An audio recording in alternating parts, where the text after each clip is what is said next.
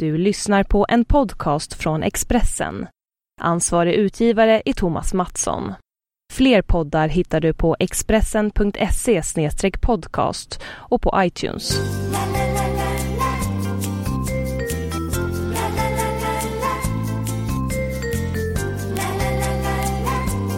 Varmt välkomna hörni, alla tröttemössor där ute. Det är dags att vakna.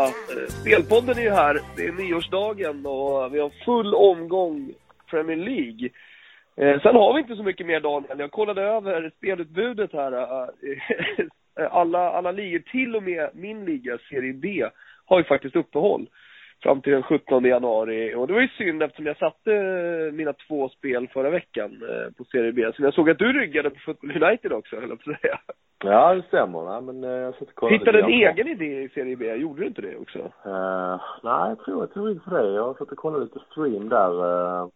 I väntan på Premier League, så att, ja, gladde mig. Det, det är kul att se lite riktigt fotboll ibland. Men ja, du, eh, vi, Premier League ska, ska underhålla, underhålla världen i, idag. Det är dit eh, blickarna riktas. Precis. Vi, har du har ju, några idéer då? Ja, det har vi väl. Vi snackar upp några matcher. Ska vi nu komma fram till några spelidéer också? Vi kan börja med Stoke Man United, en tidig match idag. Och eh, där kan man väl veta i alla fall att eh, Bojan är, är skadad och borta i Stoke. Han har faktiskt varit ganska bra på slutet. Eh, United gör det ju okej okay, utan att eh, kanske tokimponera. Men borde ju definitivt ett mål i första halvlek mot Tottenham senast. Men nej, ingen match jag vill spela på förhand till de här oddsen. United står ju runt en komma nittiofem. Ja, okay. eh, Däremot kan det vara läge att spela lite grann på Aston Villa, minus tjugofem till två noll två. Eh, största motiveringen till det tycker jag är att eh, Pärlen saknar sin mittfältsmotor Jellinac. Han är ju avstraliensare och eh, ska vara med i Asian Cup. Just det. Han har eh, lämnat och ja, han är lagets eh, största pådrivare och en av dem är, spelar i hela Premier League som har högst tacklingsprocent. Det vinner mycket bollar på mittfältet. Det är ett jätteavbräck i Palace som jag har lite stökigt i och med att man gjorde sig av med Warnock här för någon vecka sedan. Och eh, sen är det okej, okay, noll noll borta mot Queen's Park Rangers senast. Men eh, det är en del frågetecken eh, i klubben för tillfället. Så att, ja, jag tror en del på Aston Villa. Aston Villa, kvartsboll sa du? Ja, precis. Minus en kvart där. Benteke har ju så bra uppslutet och eh, även Agbonlahor är tillbaka idag. Han eh, har varit avstängd här, drar sig i tre matcher eh, från incident mot Man United. Han är tillbaka. Saknar Dels på mitten, han är avstängd. Han är ganska duktig, absolut, avbräck, men eh, det finns hyggliga ersättare och eh, även Vlada, mittbacken, har ju varit borta väldigt länge, men har ju spelat ett par matcher på slutet nu, så att eh, det är en ganska skaplig line-up som eh, Aston Villa kan ställa ut i banan. Du, det ryggar vi ju direkt här. Lät mycket bra. Vad har vi mer då? Ja, jag kan ju titta lite grann på City mot Sunderland. Där City tokfloppade i helgen. Man hade ju chansen att knappa in poäng på, på Chelsea. Men Chelsea kryssade med Southampton. Ledde med två noll mot Burnley i halvtid. Men nej, det var oerhört slarvigt att spela två två hemma mot Burnley med den ledningen. Och lite intressant där var ju att eh, Pellegrini, eh, tränaren, eh, sa att eh, Yaya Touré eh, var lite, vilade sig inför matchen. Och sen efter matchen sa han att han var skadad och inte kunde spela. Men eh, Yaya Touré själv har gått ut och twittrat och sa att han har aldrig varit skadad eh, den här perioden. Så att eh, det är nog något som tränaren hittade på lite grann för att undvika att få allt för mycket skit kastat på sig. Uh, Yaya Touré ska vara tillbaka i den här matchen och det vet vi ju hur viktig han är och verkligen. Även uh, Jovetic där uh, kan ju vara aktuell för en start. Han har ju hoppat in ut på slutet men, uh, ja, hur, ser, väldigt...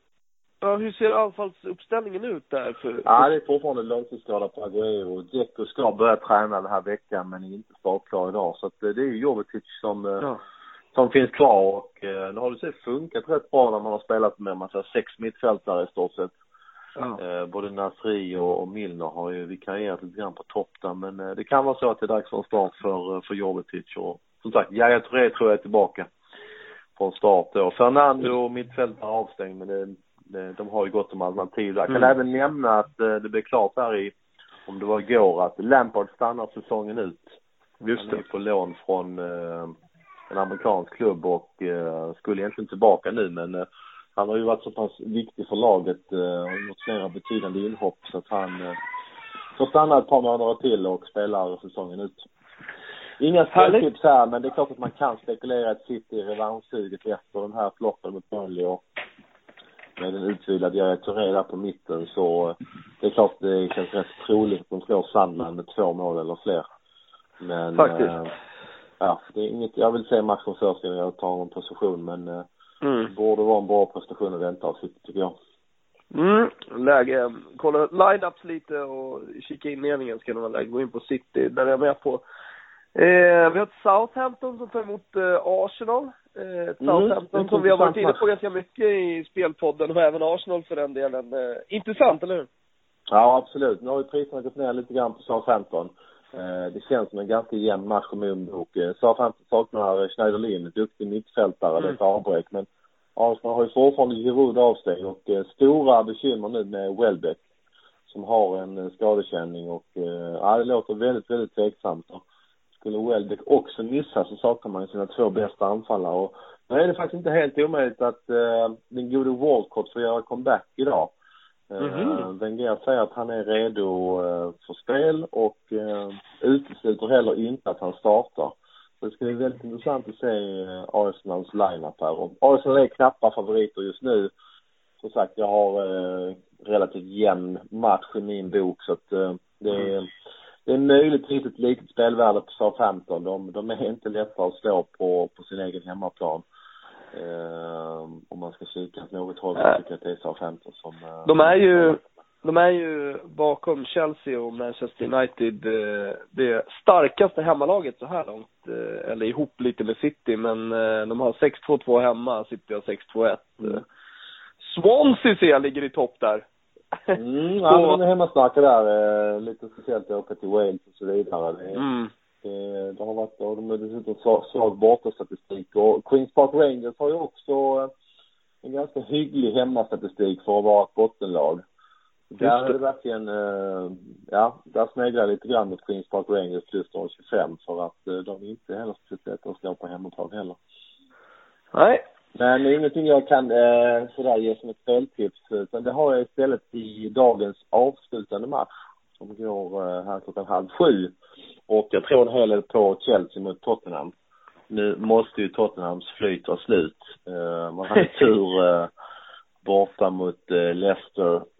Och eh, man hade ju en helt makalös tur hemma mot Man United i första halvlek senast. Jag tror att Man United hade fyra eller fem hundraprocentiga målchanser.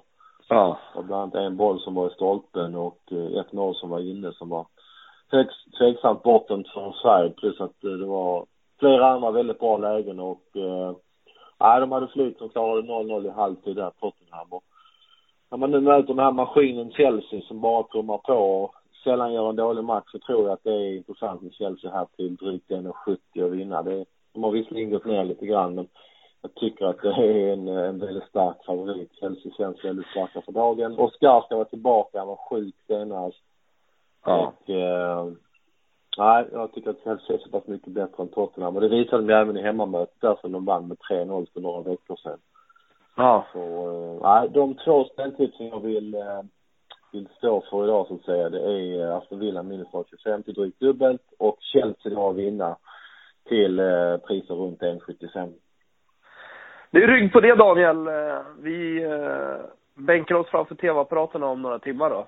Och, allt det här idag. Sen är vi tillbaka redan på fredag. Och då är det faktiskt full omgång i både Spanien och Italien. Och eh, England bjuder på F A-cupen. Ja, men det är superhärligt. Och jag kan ju redan nu säga att jag har varit och petat på öven i Milans Sassuolo. Varför? Det kan jag väl berätta då på fredag. Och så säger ja, vi god fortsättning och gott nytt år till våra lyssnare igen. Det gör vi. Gott nytt år. Härligt. Vi hörs, Daniel. Ja, vi. Ja. Ciao.